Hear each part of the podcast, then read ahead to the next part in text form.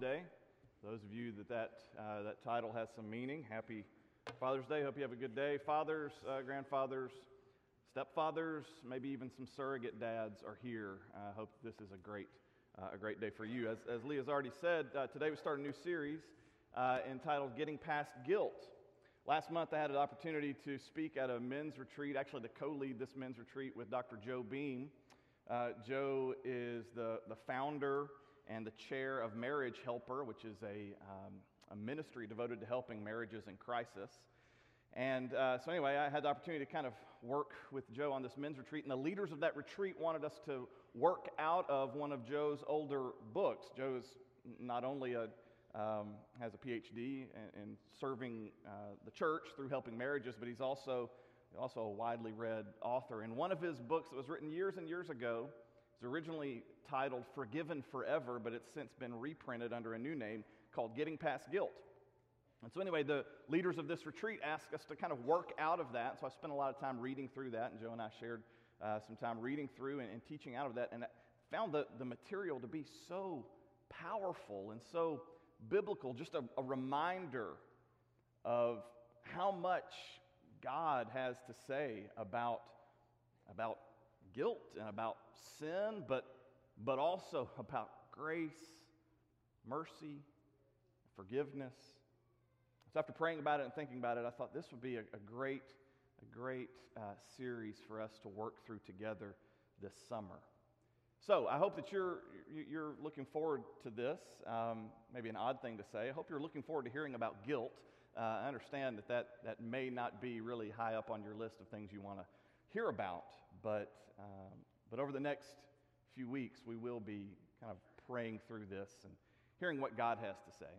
Just as a side note, before we move on, on, on July the 8th, Joe will actually be here and he'll be speaking that Sunday morning. He'll be teaching a combined adult class that day as well as we just continue to, to think about this and pray about this together. So I know you want to put that on your calendar. Erma Bombeck once wrote that guilt is the gift that keeps on giving. And that's so true, isn't it? If you've been impacted by, by, by guilt over the course of your life, unfortunately, you know that the compound interest accrues pretty quickly when it comes to guilt. Uh, almost everyone deals with guilt at a very deep, deep level. Almost everybody. It's universal that we all experience guilt, but we deal with that guilt in a in a variety of ways. Uh, when we talk about guilt, we're talking about the area of our lives where shame is most active. We're talking about these areas in our lives that we would probably just as soon sweep under the rug. We're talking about these areas we would just as soon cover up.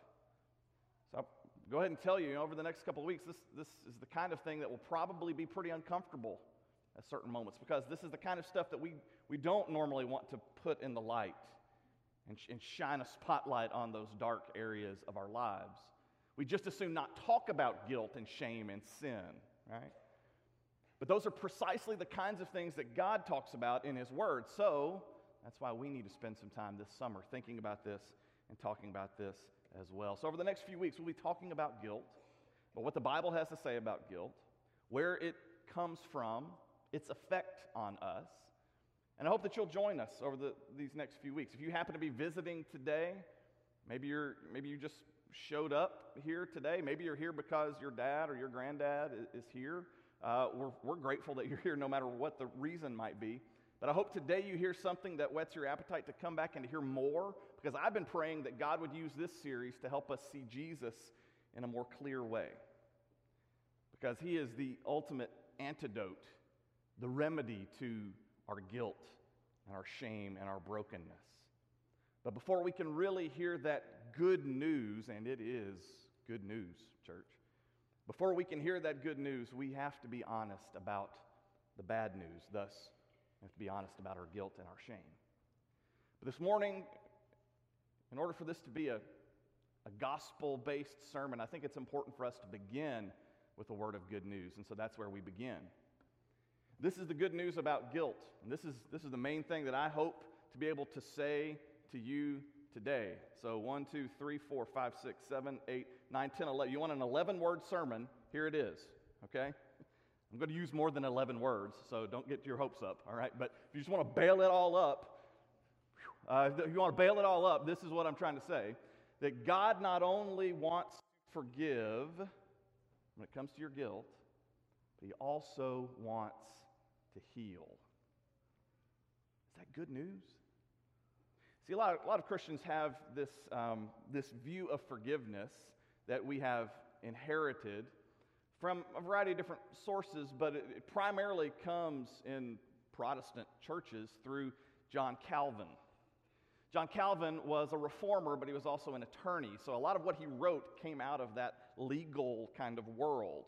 And so when Calvin wrote about forgiveness and atonement, it was, it was hugely influential on the church and, and some of the language that we often use to describe that, that transaction, what happened on the cross and how does atonement work and all that. that Calvin really put that in legal kind of language.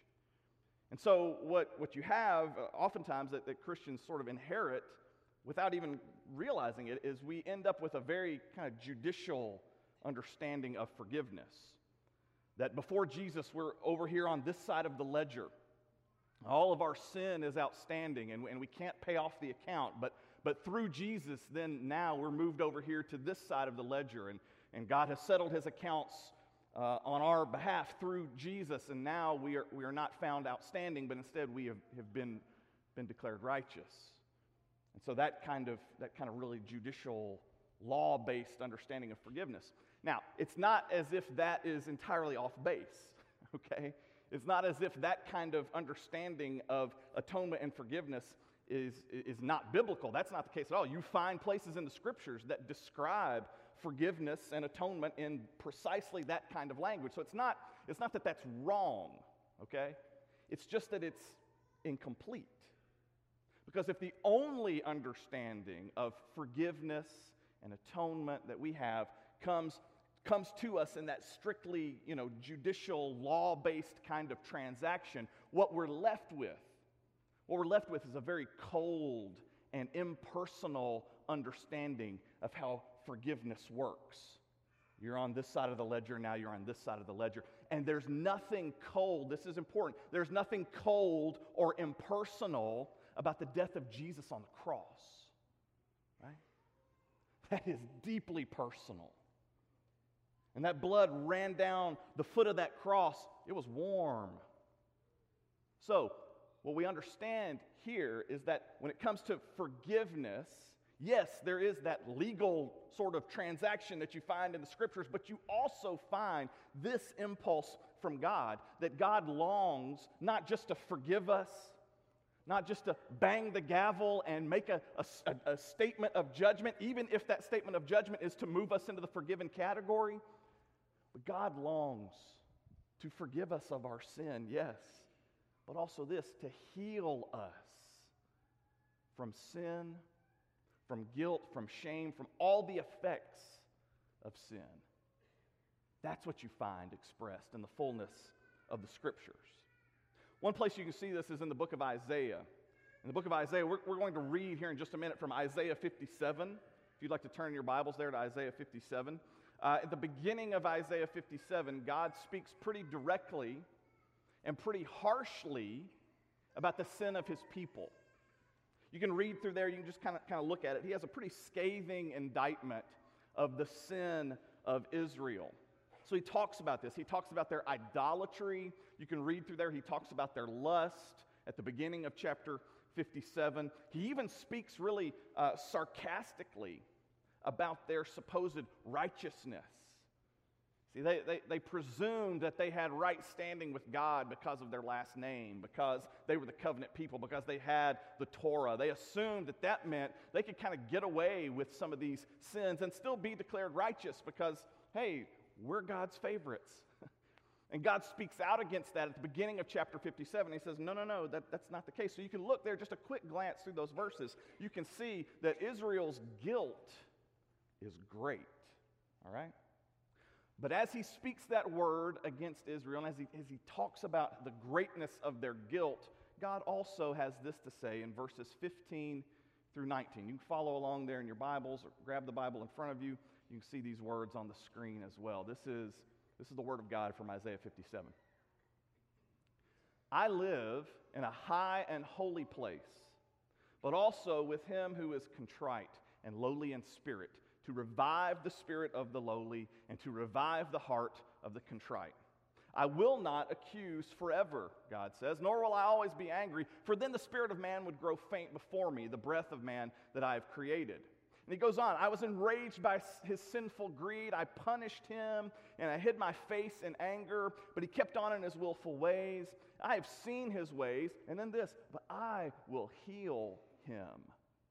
I will guide him and restore comfort to him, creating praise on the lips of the mourners in Israel. Peace, peace to those far and near, says the, says the Lord. And then, once again, he says this I will heal them.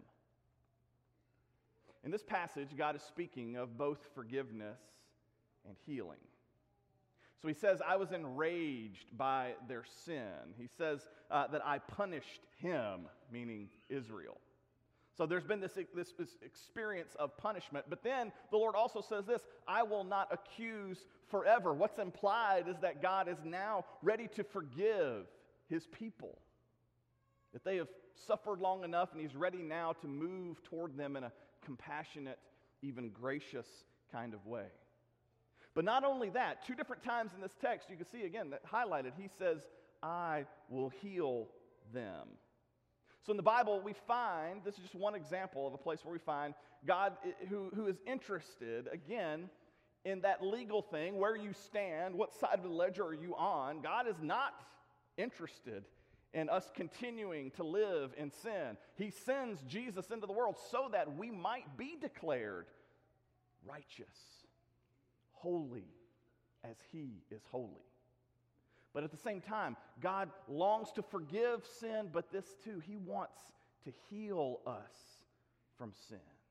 Through Isaiah, God repeatedly is declaring this intention that He wants to heal His people. And so forgiveness and healing have kind of a unique relationship. Forgiveness is what happens in God's heart. Healing, on the other hand, is what happens in mine and in yours. And whenever the grace of God is extended to us through Jesus Christ, we receive freely that, that gift that He offers, then, then we begin this work of, of healing. God, rather, begins that work in us. So, again, God wants to do much more than just bang the gavel and make this kind of judgment, even if that judgment is to declare us righteous. He wants to bring healing. And you see this in the ministry of Jesus as well. Several weeks back, we looked at what Simon Peter has to say there in the book of Acts, in Acts chapter 10, when he talks about the ministry of Jesus. And he basically says that Jesus went around doing good and healing people of those infirmities and those sicknesses, the things that were in their lives. Jesus just, he didn't come to just preach a message that said, hey, look, if you'll just believe this, you'll be forgiven by my Father in heaven. But the ministry of Jesus was also a ministry of great healing. And I have to ask you do you think it's possible that the power of God could be extended to us to bring healing in our lives today, much like the people in the day of Jesus experienced it through his healing touch? As we said last week, do you believe in miracles? It is a miracle when God intervenes to save and to heal and to forgive. So, forgiveness and healing are inextricably linked together. And that's a good that's a word of good news for us today. Now, a moment ago I said almost everyone deals with guilt at a deep level, and that's true. Almost everyone, but not everybody. There are a couple of extreme views of guilt that kind of speak to this. Uh, the first is what Joe in his book refers to as uh, a spiritual sociopath spiritual sociopath. A sociopath is someone who feel, feels no guilt, no remorse for their actions. Uh, Ted Bundy kind of stuff, you know? Uh, just no sense of sorrow, no remorse. Yeah, I did it, you know, and, I, and I'm not sorry for it, okay?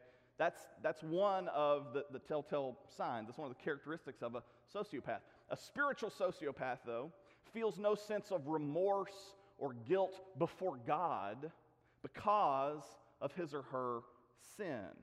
They might believe in guilt in some sort of intellectual way, but they've stopped feeling any guilt for their actions.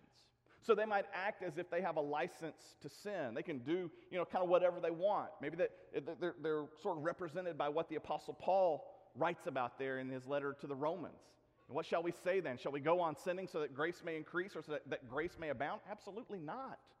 God doesn't give us this license to sin, but a spiritual sociopath has lost all that feeling. There is no guilt at that emotional level. So they seem kind of like a, a good example of what Paul would later say when he writes to Timothy about those in 1 Timothy 4 whose consciences have been seared. You ever known someone like that? I mean, their conscience has been so fried that they no longer feel any kind of guilt, remorse, or sorrow over their actions. You could characterize this by that statement God just wants me to be happy. You heard that before? Hey, you know, hey, look, God just wants me to be happy, so I, I'm, I'm going to take this action and I'm going to trust that, that it's from the Lord because God, again, you know, God wants me to be happy, right? Think about that for a minute. Oftentimes, what we really mean by that, that's, that's usually code, right? It's usually code for, you know, I just want to baptize my sinful indulgences. I want to do what I want to do, but I want to put some spiritual mumbo jumbo around it so I don't feel so bad. So, you know, God clearly must want me to, to be happy. So I'm just going to follow that trail. And when you follow that road to its inevitable outcome, I think you'll realize that it wasn't God who was out front leading the charge on God just wants me to be happy. Now, most people aren't spiritual sociopaths. Most people don't live with that complete lack of, of emotional bearing when it comes to guilt. As I said, this is one extreme attitude toward guilt. But there is another extreme attitude, extreme perspective on guilt that I think maybe more of us fall prey to. More of us are prone to this one as opposed to the spiritual sociopath, and it's represented this way. We're bound in the, the spiritual stockade.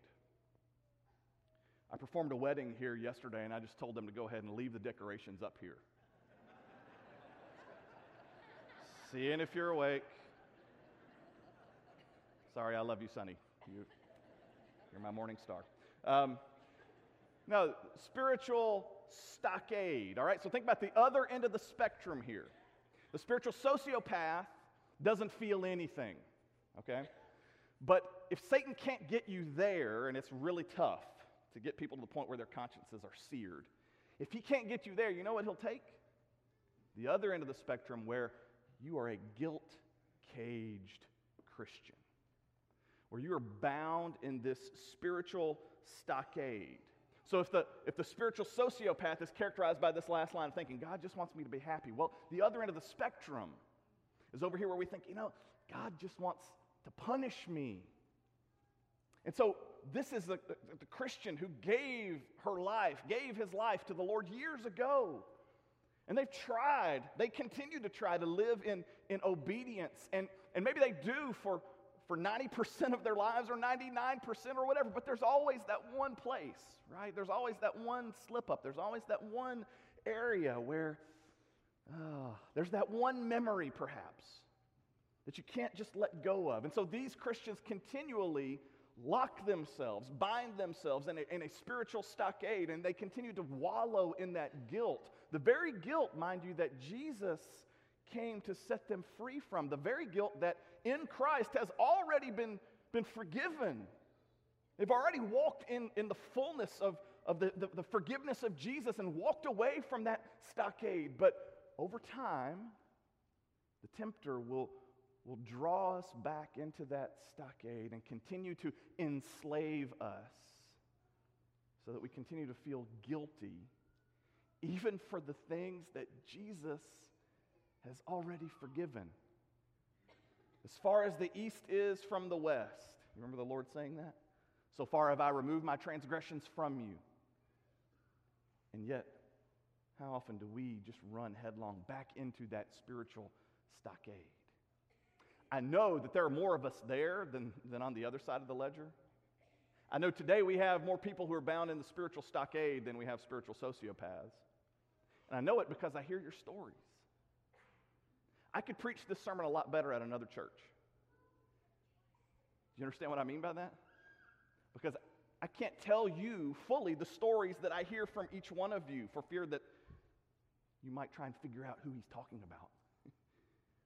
but I'm telling you,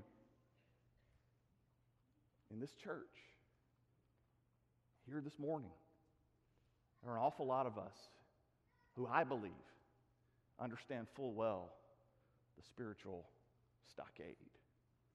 How does Satan do this? How does he enslave us in the spiritual stockade? Well, a couple of different ways. One, he does this he reminds you of your past sin. Forces of evil are really good at this, aren't they? You know as well as I do. They remind us of our past sin, the things that we've done, the things that we've said, the things we can't really let go of. Uh, anytime you watch a ball game, it's amazing how the replay team has like 18 different angles of every play, right? Even the most meaningless football, baseball game, it doesn't matter. You know, it, it, the stakes could be so low, and yet they can replay from every different angle. Was he in? I don't know. Was he safe? Was he out? You know, did she make the shot? You know, you can replay all of that down to like the millisecond. And we have, we have it from every angle, right? And the forces of darkness, I think, operate in much the same way. they, they operate to replay those scenes in our minds repeatedly that we just would love to let go of. And not only that, they'll show it from every different angle so that we will continue to be enslaved by these kinds of past memories. So anytime you try to make a move, like, the, like, like John says, that if we walk in the light as he is in the light, anytime we make that step, you know what the, the forces of darkness are going to do? They're going to do everything they can to draw us back into the darkness. And they will use the memory of our past sin. You know how this works, right? Just about the time you start to step out there in faith, you start to do something. I'm, I'm following the Lord's leading in this area. You start to hear that little whisper. Maybe it's a whisper, maybe it's a megaphone screaming in your ear, but you hear, you know, that little voice where it says, you know, who do you think you are? Do I need to remind you of what you've done? Do I need to remind you about last year? Or last week? or five minutes ago? You know, do I need to remind you of who you are? And then the replay starts. And when that happens, we start replaying it. We start piling on that. We run headlong back into the spiritual stockade. We experience that guilt once more. Forces of darkness are really great at using our past sin. God wants to use memory. Do this in remembrance of me, right? Well, Satan takes a page from the Lord's book, and there are things that he would have us remember that we need to let go of if we're going to overcome our guilt. But that's just one way. Uh, another is this that Satan will sometimes, maybe I should have added sometimes, because that looks like a pretty authoritative statement, okay? Satan will sometimes attack you through fellow Christians. Sometimes, all right? Uh, one of the greatest sources of guilt in our lives comes when we feel a sense of judgment from our fellow Christians when we feel that those who are who, the Lord intended to be a source of encouragement in our lives instead become those sources of harsh judgment, undue judgment. Uh, I love what Paul says in Galatians 6. He says, Brothers, if someone is caught in a sin, you who live by the Spirit should restore that person gently. That word gently, it evokes humility and meekness why should we restore one another with gentleness, with humility? Well, because there have been times in our lives when we've needed someone to restore us, right? There have been times where we've needed that person to come along. Maybe it was a parent, maybe it was a coach, maybe it was a good friend, spouse, kid, you know, police officer. I don't know, like somebody who comes along into your life and says to you, mm, no, no, no, this, this is not right, this is not good, this is not you. And that redirection what parenting is. That's what loving people in the Lord is. So, so that whole thing, when that happens, you want someone who's able, able to understand, to do so with humility and gentleness. But unfortunately, it doesn't appear that these brothers and sisters We're doing that. Just a chapter earlier, listen to what he says in chapter 5. You, my brothers and sisters, were called to be free, but do not use your freedom to indulge the sinful nature. Rather, serve one another in love. The entire law is summed up in this command love your neighbor as yourself. But then there's this if you keep on biting and devouring each other, watch out, or you will be destroyed by each other. Hmm.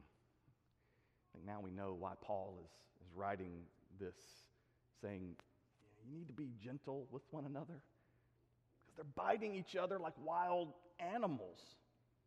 Do you notice sin is the context of both passages?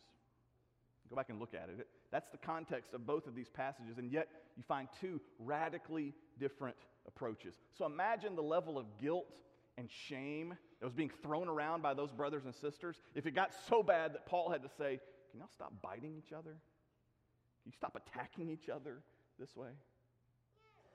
Some of us, I think, know what this feels like. Some of us today, unfortunately, are in that spiritual stockade today because of the bite marks of a, of a fellow Christian. They may have been well intentioned. Hopefully, they weren't being malicious. That can happen too. But regardless, when, when, when we felt that, that bite, when we felt that sting, when it was, mm, ouch, that judgment, what happened? Guilt happened and shame happened, and we ran back into the spiritual stockade because of that harsh judgment from another brother or sister. And you may think I'm wrong, and that's fine. But I would just ask you why don't more people respond to the invitation in our services? Not just to come forward and put Jesus on in baptism. Why don't more people come forward and use that as an opportunity to share their struggles with the whole church family? Why wouldn't you want the entire family to be praying for you? Why wouldn't you want the entire family lifting you up and encouraging you? One of the reasons, probably because instead of receiving kind of encouragement that individual would want, maybe they're afraid. Instead, they'd walk away with, with bite marks. Unfortunately, Satan can use the memory of our past sin to enslave us. He can use our brothers and sisters in Christ to enslave us. But also, he's great at doing this. Satan is good at reinterpreting God's good news. He can reinterpret and misrepresent God's good news. The scriptures testify to this. You know, when Jesus was, was being tempted by Satan, Satan comes to him and he offers those temptations. And one of the things Satan does is he quotes Psalm 91 to Jesus. That's an interesting, it's an interesting approach, you know. He quotes Psalm 91 to Jesus and he misrepresents it. And so he's trying to get Jesus to, to step out of line, and he's using Scripture for that. And you think of a, a more gross misrepresentation of Scripture. the Scripture wasn't written to, to lead anybody into sin, but Satan's trying to use that against Jesus because he's really good at that. Uh, elsewhere, the New Testament tells us that Satan masquerades as an angel of light for the same purpose to misrepresent. And whenever he has an opportunity to misrepresent, not only that, he will reinterpret. So the gospel speaks a word, a true word about our sin about, about the guilt that we have accrued through our own actions. I mean, the gospel talks about that, right? But the gospel is also a, a word of good news that God has made a way through Jesus so that we might have life and life everlasting. But what happens is oftentimes in the presentations of the gospel, Satan is at work misrepresenting so that we only hear the bad news. So that we walk away instead of hearing all that good news. Maybe we just disregard it, we don't believe it, and we hear instead even in a presentation of the gospel, we hear bad news, and what happens is Satan enslaves us once more into those spiritual stockades. And those are just a few of the ways that Satan works against us. And as I said, those are extreme points of view when it comes to guilt. But this spiritual stockade thing, it is just as dangerous as the spiritual sociopath because it outright refutes the Word of God when God tells you that in Jesus, He stands ready to forgive anything. Hebrews chapter 10 says, Let us draw near to God with a sincere heart and with the full assurance that faith brings, having our hearts sprinkled to cleanse us from a guilty conscience and having our bodies washed with pure water. So understand the extremes, we want to avoid that. The question we close with is this What good is guilt? Over the course of this series, I hope we can put guilt in its proper perspective. Psychologists say that guilt can work to either paralyze us or to catalyze us into even greater action. We can see how evil would want to use guilt to paralyze us in the spiritual stockade or to encourage us to sin even further. But, but think about guilt from God's perspective. In God's view, there is actually something good that can come from guilt. From God's perspective, I think He wants guilt to operate kind of like a smoke detector. When the smoke detector goes off in your house, that's a signal for what? you need to do something. it's a signal. It's time to get up. You got to take care of something. I'm not, I'm not talking about just when it's beeping because the battery needs to be changed, right? Is it just me, or does that only happen at like 2 in the morning? That is the way it works around our house. 2 in the morning, I'm getting the ladder to climb up and change batteries. I'm talking about when it really goes off. That's, that's your sign like, hey, y'all got to get up and you got to go because you need to take some action right now. That's the good that comes from guilt. It prompts us to take action leading to forgiveness. Richard Rogers was a preacher and an elder in the church in Lubbock, Texas. He used to tell this story about working in third world countries and seeing those who were afflicted with leprosy and how they were forced to sometimes sleep out even in the street.